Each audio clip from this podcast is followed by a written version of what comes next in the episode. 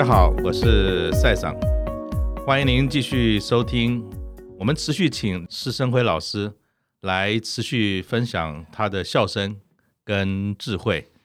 哎，老师好，三门好。我们上一次哈聊聊聊聊到我刻意把那最精彩的啊，就是这种退休的理财。哎，希望能够在这一集啊，给您更多的这个发挥，能够告诉我们。到底退休理财要注意什么？跟您目前的佛心系列的这种投资方法又有什么关联？好，我觉得退休之后还是要赚钱，嗯，但是不要努力赚钱，嗯，有什么差别？差别在于努力赚钱就会焦虑。我先讲个小故事，嗯，两三年前有一个九十岁的老先生在红海股东会上跟郭台铭董事长说，嗯，他买了一千张的红海就赔了四千万，哦。回推一下，他应该是买在一百二十块，当然现在是应该是解套了啦。对，但是在那个时候股东会时候大概剩下八十块，嗯，他花了一亿两千万，就赔了四千万。这件事情给我最大的启发是什么？他说九十岁了，为什么还要拿一亿两千万来买股票呢？他想替他子女赚更多的钱嘛，出发点是这样。结果现在子女很很生气，嗯。因为老爸，你一年也花不到一千万，嗯、你现在买个红海，我的能够继承的遗产就少了四千万。嗯、所以我觉得他在努力赚钱。那什么叫做不要努力赚钱？就是说我希望退休之后大家要有确定的收入，嗯，而不是期望的收入，嗯，确定的收入最简单就是定存的利息嘛，嗯哼，一定有。但是现在来看来是越来越少，对啊。但是确定的收入一定有，但可多可少，嗯。那另外一种确定收入叫做股息，嗯哼，就是股票会发现金股息给你嘛，这个公司如果赚钱，对。那股息如果你找的是几十年来每一年都有配股息，嗯，而且大到不会倒的股票，嗯哼，那种股息我就叫做确定的收入，嗯哼。但什么叫期望的收入？就是赚价差，嗯哼，赚价差一定要努力研究，嗯，努力打听名牌，嗯哼，就会很辛苦啊，嗯哼，而且不一定赚得到钱。我再回到那一杯水的比喻，是。确定的时候就是确定每年有水能够进来，嗯，但期望的时候你去赚价差，嗯，小心哦，你那杯水会打翻哦，这水都没有了，所以我觉得退休之后要掌握确定的收入，嗯，很多人存钱在银行的出发点。嗯，是什么？嗯，不会倒。嗯，银行不会倒吧？对，以台湾的银行来说，不会倒。如果你还买的是关谷银行，嗯，那倒的机会更是微乎其微嘛。对，我随便举例，我最喜欢举兆丰金关谷银行，嗯，仅次于台湾银行第二大的关谷银行。嗯，它现在一张大概二十九块多，我们算三十块好了啦。嗯，一张三万块。嗯，你把三万块存在兆丰银行，嗯，一年的定存利息是两百五十块。嗯。大概零点八几出头而已，嗯，但是兆丰金每年大概都可以配到一块半到一块七的股息，所以你花三万块可以买到领到一万五到一万不一千五到一千七的股息。对，既然银行不会倒，为什么你不去买银行的股票？对啊，而且谁说买股票一定要卖股票？嗯，你就要抱牢兆丰金每年配百分之五的股息。不就是一个确定的收入？尤其是像退休的人，他所谓的现金的收入啊，就是每一个月固定的现金流的收入，正向的，其实可能不如以前上班的时候有固定收入，所以更应该要从风险的角度来思考，怎么样安排他就是投资后退休后的这些投资。我觉得退休之后啊，嗯，绝对不可以赔钱，嗯哼，一定不可以赔钱。嗯，那买兆丰金难道不会赔钱吗？对啊，价。价格波动你会赔啊，但是谁叫你卖呢？你不卖不就不会赔吗？不卖怎么办？就是说你一定要留下两年的生活紧急预备金，因为如果你急需要用钱，你必须变卖股票，股价跌到你的成本以下，你当然赔钱，但是你如果准备了两年的生活紧急预备金，就不需要去变卖股票，嗯哼，你就可以继续持有，没有那种因为价格下跌而造成的亏损，嗯哼，这么多年来，股灾绝对不会超过两年，嗯哼，大概一年多就会解决，嗯哼，所以你就要两年的生活费够了，嗯，你如果真的很保保守，嗯，你或许可以留多一点点，嗯，就是让你自己不需要去变卖股票，嗯哼，我这样讲好，你刚刚说现在退休都是五十七岁嘛，对不对？对八十岁平均才会走嘛。嗯，那兆丰金你买一张三万块，嗯，一年如果配一千五百块，嗯，二十年就还本。嗯，也就是说，到了七十七岁的时候，你的兆丰金成本是零了。嗯你如果可以活到一百岁，嗯非常好啊。嗯，而且我希望大家兆丰金赚来的股息，假设你投资一千万好了，嗯，大概五趴嘛，嗯可以赚五十万。嗯，请你那五十万要怎么样拿来用，不要再滚进去了。退休之后要开心花钱，嗯，因为你那一千万还在啊。嗯，你把那五十万拿去花，嗯，你不会焦虑钱变少。嗯。但你如果只有那一千万，嗯，请问如果放在定存的话，嗯，一年大概只有八万块给你，所以其实你一定会用到本金啊，你所以其实老师就会焦虑啊。的这个理财法，它也勾稽到一个叫做生活法，因为当然投了一千万在某个特定的股票上面能够赚个一百万两百万很好，嗯，可是高回报通常带来的高风险，也可能会让你人生的乐趣会少那么一点。如果你赔钱就没乐趣了啊对啊所以但是我的一千万啊，不是叫你赚一百万哦，嗯，嗯我只叫你赚五十万就好，是，对不对？这是确定的收入。但是很多人拿一千万去买高成长的股票，比如说台积电，嗯可能赚三十趴，嗯哼，但是高成长其实代表也可能是高风险。嗯哼，当年宏达电多少人看好，嗯哼，现在是这个样子。我但我知道台积电一定不会像宏达电一样了，对对对。但是只要是追求价差，嗯。就存在焦虑。嗯哼，你如果只领股息，我讲兆丰金这种几十年都配息、大到不会倒的股票，在台湾股市大概不超过三十只了。嗯嗯哼，台积电当然符合，嗯哼，但是台积电因为现在股价太高了，嗯那股息它一年只有十块，现在股价大概超过六百块，只剩下一点六、一点七趴，这输给通货膨胀率的。所以很好笑哦，我可能是现在市场上唯一不建议大家买台积电的人，因为因为你没办法承受台积电那个消息面的忽多忽空嘛。嗯哼，但是兆丰金就是一个确定的，嗯，它虽然没有成长性，嗯但它获利很稳定，嗯哼。对，还便宜嘛。所以是不是这个也也可以您开示一下？就是上次也跟您聊的时候，会不会大部分的人也分不清楚什么叫做理财？什么叫做投资？对，那您可不可以也讲一下，就是怎怎么样从一个所谓退休人的这个观点哈，分清楚理财跟投资要怎么样安排，要做哪些决策？好，理财的范围比较大，嗯，就是管理你的财产叫理财嘛。嗯哼，那投资的目的就是赚钱，嗯，但是非常多理财的工具不是拿来赚钱的哦，嗯，你比如说哪些呢比？如说保险，哦，大家出国旅行的时候都会买旅行险嘛，对，啊，花一千块钱，万一飞机摔下来赔你一千万，嗯，我相信不可能有人想赚这一千万嘛，对，除非你已经挨末了，对不对？或者是有规划的，对 对对，所以保险不应该拿来作为赚钱的工具。嗯，像如果你都已经六十岁了，嗯。你还去买那二十年期的储蓄险，嗯，其实是一个不合逻辑的事情哎，嗯哼，因为二十年期的储蓄险一定要你缴到二十年之后，你才可以开始去领到他答应的他等于把你的一些现金或资产绑住了。绑住了。嗯但你能不能活到八十岁，都是一个很大的问题、啊，对不对？所以我觉得保险应该回归到它原来急难救助的本质，它是一个理财工具，嗯哼，它作为投资工具是非常非常没有效率的。是，保费是拿来浪费的，嗯，你去投保个医疗险，希望常常赚回来吗？应该不希望嘛嗯。所以保费要越低越好。但是你的保险如果跟储蓄投资绑在一起，那个部分保费很贵耶。嗯但是因为保险的部分的保费其实是低的，嗯因为保险的理赔不多，嗯都是放在储蓄投资的那一块，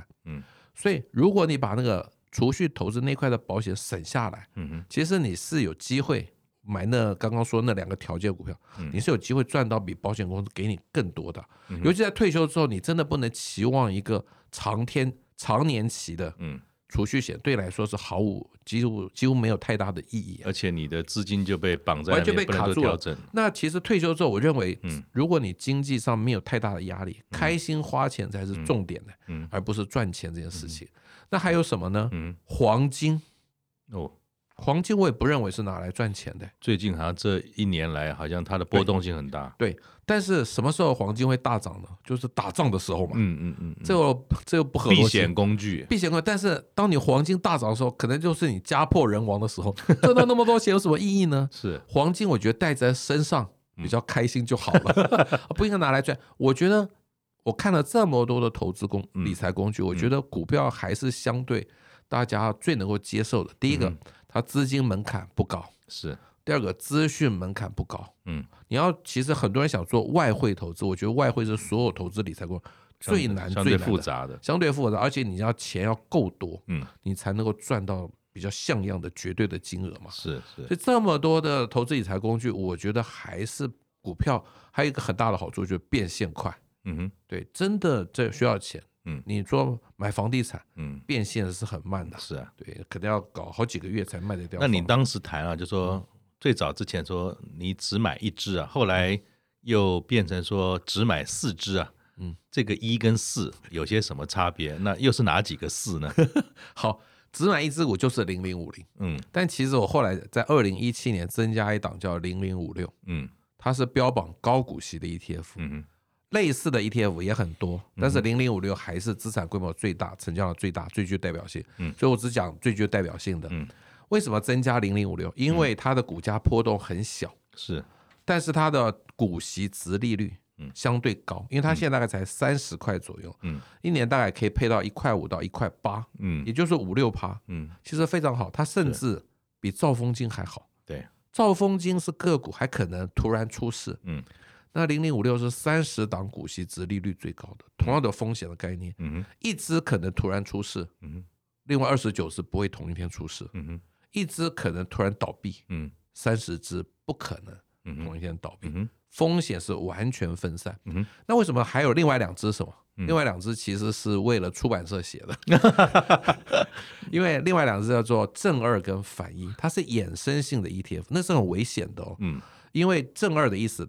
零零五零的意思就是大盘涨一趴，它就涨一趴，嗯，但正二就是两倍哦，它会涨两趴，嗯哼，但是你不要看只看报酬，万一大盘跌三趴，它也一样快，它跌六趴哦，一样它是 double 哦，嗯，那反义是什么？嗯，大盘涨它就跌，嗯，大盘涨一趴它就跌一趴，嗯，大盘跌一趴它就涨一趴，嗯，我一次演讲时候听讲到这边有一个老奶奶说，施老师你可不可以讲慢一点，一时转不过来，我说。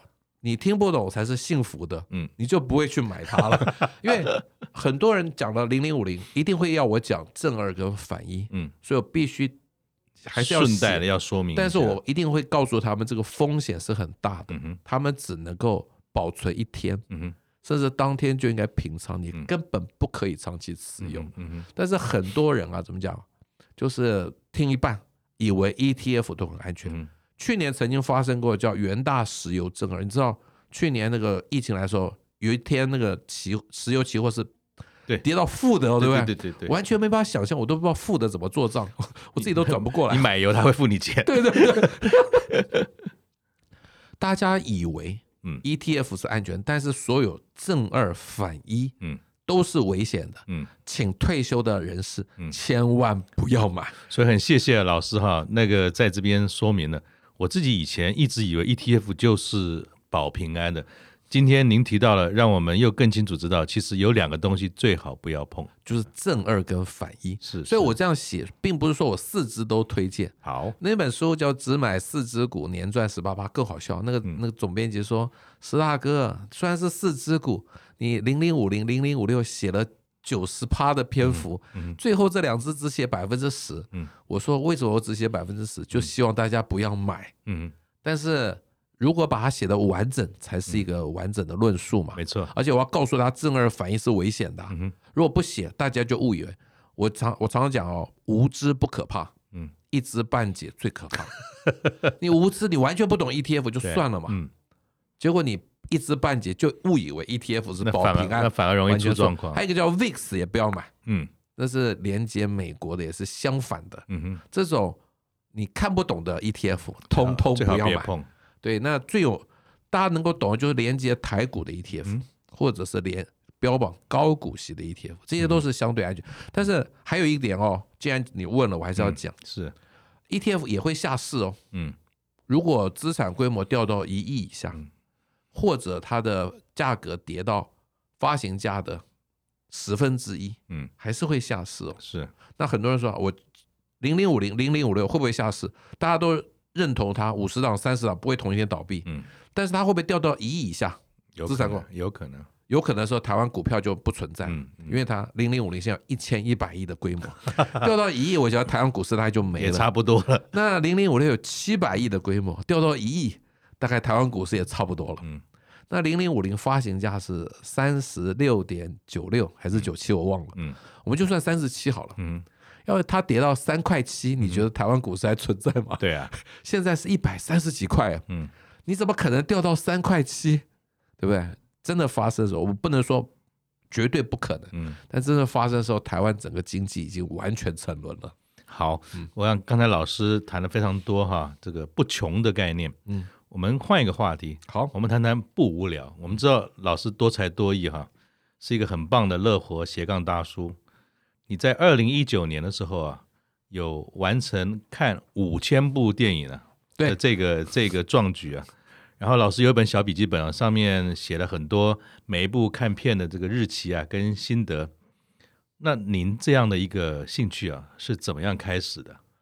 其实我从小就爱看电影。哦，但是能够确定五千步，表示我是一个统计控。我其实都有登记，我从国三开始登记，每一步都有登记。之前还有写一些心得。嗯后来上班之后，其实真的忙了，就剩下登记的功能了。那我曾经写过一本书，二零一四年出的，嗯叫做《一张全票靠走道》。那个时候才看了四千三百多部，又过了八年就看了五千部。其实现在早就超过五千部了。那因为我是家里的独生子，嗯什么什么活动可以一个人做，那就是看电影嘛。所以我大概百分之九十的电影都是一个人看的，嗯连我太太我都不太喜欢跟她一起看电影，嗯哼因为我这人看电影有点古摸，嗯哼我只想看我想看的，嗯我不想因为配合太太而妥协去看我不想看的。但是我太太也说，她看我的电影笔记，嗯，这个是我人生最诚实的一面，嗯绝对不可能骗人。嗯嗯 人生其实有很多或许善意的谎言什么，嗯但是我的电影笔记哪一天看的那个笔记完全是百分之百正确的。嗯，所以您后来呃还去考了那个呃台台艺大台艺大的这个电影系的硕士在职硕士班啊，对，都这么大年纪还要去考试，又为什么呢？哦，是这样子。其实我从小就想念电影嘛，嗯但那个当年当然不敢跟爸爸提。那都已经二零一八年都五十八岁，我就试试看嘛。嗯如果有幸考上的话，嗯那就是一个非常有趣的人生的一个经历啊。对，那就二十六个人考，我居然录取八个里，我还第四名录取了。嗯嗯嗯那后来上课之后，尤其是最近我们同学吃饭的时候，嗯，这些同学说他们好怀念跟我一起上课的时光，嗯。因为我们到了二年级，很多课大家就各自修不同的课了，比较少聚在一起一起上课。嗯他说为什么跟我在一起上课很开心？嗯，因为我年纪够大，看的电影真的够多，嗯。所以教授讲任何老电影，嗯。我都能够跟教授对答如流，对谈。那你知道很多年轻人现在大家去 Google 一下，知道原来是这个。我其实他们 Google 还没有我快，我直接可以把说这部电影的怎么样来龙去脉讲的一清二楚。资料通通一次讲完，嗯。甚至一开始啊，那教授讲错，我还当场纠正他，这好像不太对。我太太跟我说，你不能这样子，嗯。你要在课后再跟教授说，哎，对不不好意思，嗯。你刚刚的 PowerPoint 有笔误的地方，所以这些同学因为我跟教授对谈。嗯。而且教授上课越来越开心，因为有人知道他在讲什么事情，嗯嗯所以这些同学完全就没事了。嗯嗯嗯，他们可以听到老师的那个关注点都在施老师的身上，对对，都在我身上。那后来他们去上了别的课，都是同样年纪差不多的同学。嗯那只要教授讲到老电影，全场就鸦雀无声。嗯嗯。教授就讲不下去，你知道，没有没有感觉了，所以上课就越来越沉闷无聊。那有师霸在就非常的好啊。嗯。对，那您在电影的世界里哈，因为你说从小因为就一个人看电影陪着你长大，五千部不是小数目，能够持续这么完整的走来，我也相信从电影的身上，是不是也给老师很多创作的灵感，或者在人生遇到某些事情的时候，原来电影里面有没有那么一句话给了你一个启发？呃，其实不多哎、欸，我老实 说，嗯、我看电影其实有一点像在集邮哦，因为爱看电影之后，你就会看很多很多跟电影有关的书，嗯，那上面会提到很多很多经典电影的片名，嗯，那在台湾其实尤其是非好莱坞电影是不容易看到的，我就有这种收集的癖好，嗯，我就可以找到管道去看到这些电影。在您的书当中也有提到不无聊啊，你有提到说。很重要一件事情的第三人生，就是要努力交新朋友。对，那一般来说，大家都说老本啦、啊、老伴啦、啊、老友啊。可是你的观点是什么？为什么要努力交新朋友？很多人退休之后啊，尤其是男生啊，他就缩在自己的角落里面了。那要怎么做才能够老来努力交新朋友？您是怎么做的？我觉得最重要一定要走出。大门啦，可走出来总不能是上街拉客说，哎、欸，我要跟你当朋友。那那您这样是怎么做的呢？我觉得有一两个方法，嗯、一个方法现在比较不可行，嗯、但是我觉得过一两年就可以，嗯、就是参加旅行团。哦，我常常觉得参加旅行团，如果交到朋友就是 bonus，嗯，交不到朋友就算了吧，在机场、嗯、自己也开心，自己也开心，后会有期，其实都后会无期了。嗯、但是我二零一零年有一个非常棒的经验，就是我我去跟我太太去北海道玩，嗯。那在那个旅行旅程中就认识了六，包括我，我跟我太太，总共六对夫妇。嗯哼，结果我们玩到现在，嗯，从二零一零年玩到 二零二还持续玩。我们大概规定每三个月大家办活动，哦，然后现在大家一起来去露营。嗯哼，我觉得从旅行当中交到朋友是一个非常好的机会，因为大家最轻松，而且是在欢乐的环境里面。旅行一定会逼你出门啊。对，然后退休之后大家喜欢旅行嘛。嗯，我其实不太喜欢自助哎。嗯，因为自助的时候只有就跟太太在一起吵架怎么办？还有行程要自己找罪受。但你如果跟旅行团跟太太吵架，你还有别的团员可以聊天啊。那我这么出国好几趟回来，大概交了三四组的朋友。有的时候也没有交到，没有关系啊。第二个就去参加社会大学的各种班。嗯，逼自己去学一些新的东西。嗯，对，我现在在念台大，我也交到很多新的。年轻的朋友，为什么一定要交新朋友啊？这很现实，就是老朋友总有一天会凋零嘛，所以要有库存，对对对，要有库存。而且新朋友你不知道他会给你什么样有趣的经验。我再讲一个例子，我在台艺大念书啊，都是年轻朋友嘛。有一天，那个现在很那个票房非常好的那个叫什么《角头浪流连》里头一个演胖达的吴镇雅是我同学，有一天说是吧？嗯，你有没有骑过重机？嗯，说没有，哪敢骑重机？是吧？我带你兜风。嗯，他很快，你知道吗？嗯嗯，他在前面帮我挡风，那重机很快，又很重，很重。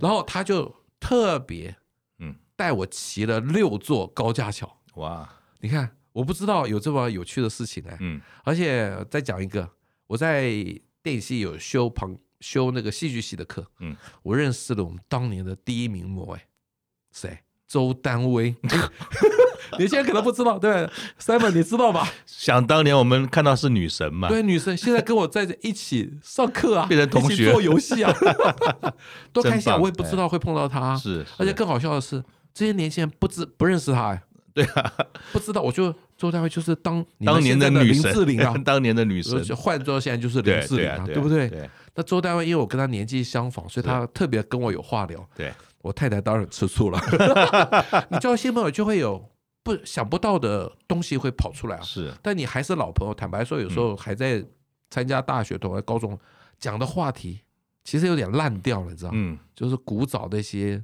一直重复重播重播比较多，重播再重播，对，甚至以前谁喜欢谁这种八卦，到了这六十岁还在还在重炒，其实蛮无聊的，你知道吗？那新朋友就有新的话题，而且年轻人我还因为。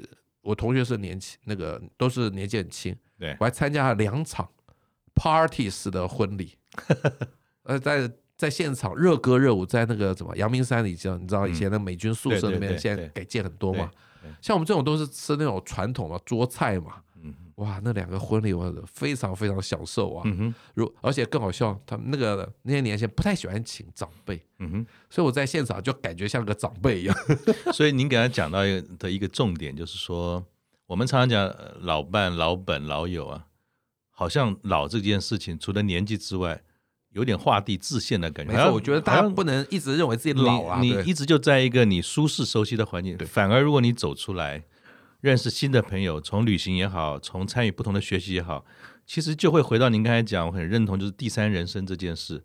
其实他没有下半场的概念。嗯老有可能都上半场了，就下半场又是老马篮球队，又是就是这一群人。诶，如果今天你有不同的这个组合，说不定不是每天都打篮球啊，嗯，说不定有年轻人带你去骑重机啊，这些东西都是可能上半场的朋友不一定会做的。对，所以如果能够走出来认识新朋友，其实会让你的视野、生活更丰富。对，而且我觉得第三人生要有一点冒险性。哦，对，你常常去做一些。以前没做过事情，但但是有一个不要冒险，就是投资不要冒险。对对，投资不要。除了投资以外，应该多冒点险。对，还有身体的冒险不要。那像我绝对不去骑重机了，人家载我可以。可以可以对。而且不要去那种一那种压马路那种然后就不做这个事情。对对对，是。对啊，所以我想从这些面貌来看，其实老师今天包含上一集哈，告诉我们从理财，从他自己从一个所谓的中年鲁蛇一路走来，走到今天。其实我在老师的这个 FB 上面哈，我想最后是以老师的这个 FB 上面的几个重要的这个原则来做今天的 ending 哈。老师，我在你的 FB 上面哈，你有写着说，乐活是我的人生态度，简单是我的人生哲学，分享则是我的人生直志啊。那我想请教老师，这三件事哈，乐活、简单、分享。它个别对你的意义是什么？我先从分享好了，嗯，分享带给我非常大的自我成就感，嗯哼。简单就是说，其实人生大家都把它看得太复杂了，嗯哼。简单一点，相对怎么样？轻松，嗯哼。那乐活就是分享加简单，嗯哼，最后的结果。OK，嗯，所以它是有它的逻辑在哈。那就依了您刚才讲的这件事情啊，我们知道这样的一个。人生的悟道，或是哲学的这个精炼哈，其实它需要时间。你从四十多岁啊，那个公司的离职到现在乐活的大叔，也二十年过去了。这三件事，你觉得哪一件事最难？最难啊！我觉得一般人最难是分享。嗯，怎么说呢？因为比较没有分享的管道了，不像我现在管道比较多一点点。嗯我觉得一般人最难，但我认为最难是乐活。怎么说？因为哦，乐活好像都没有烦恼，嗯、不可能的事情了。嗯、如果你还有父母还健在，嗯、一定会牵挂嘛。嗯、你有子女，就算让他们高飞，你还是会偷偷的担心嘛。我觉得乐活其实是最难的。虽然我是乐活大叔，嗯、但我也不可能分分秒秒都。开开心心，所以你还是持续的在修炼，虽然已经是乐活大叔了。对，我还没有完全放下，但是我常常说，做自己太难了啦。嗯，很多人，除非你没有子女，嗯，父母也都往过去了，嗯，然后太太也跟你非常的相爱，嗯，那才能够做自己啊。但是一般人不太可能这个样子。嗯哼，我觉得你找到一个自在面对生活的态度就可以了。嗯哼，做自己太难了，就像我这本书，嗯。我特别取的是不穷不病不无聊，嗯哼，因为这个目标相对容易达成，嗯哼。如果我的题目叫做啊富有，嗯，健康又精彩，大家就说我做不到嘛，就不要看了嘛。嗯。其实我觉得我们降一个层次，嗯，只要不穷，钱够了就好了，嗯。对不对？不病，总是有点病痛，但不要太严重就好了。嗯。那不无聊，不要。每天死气沉沉也就可以了。其实我就追求这个相对乐活，而不是绝对乐活了。好，太棒了，非常谢谢施老师这两集来给我们这么多的这个启发。我想我也非常认同老师所提的，不一定每个人都能有一个乐活的完整的人生，但我们要过得自在，自在的人生自然就有机会变成乐活。谢谢老师，谢谢，谢谢再见，拜拜。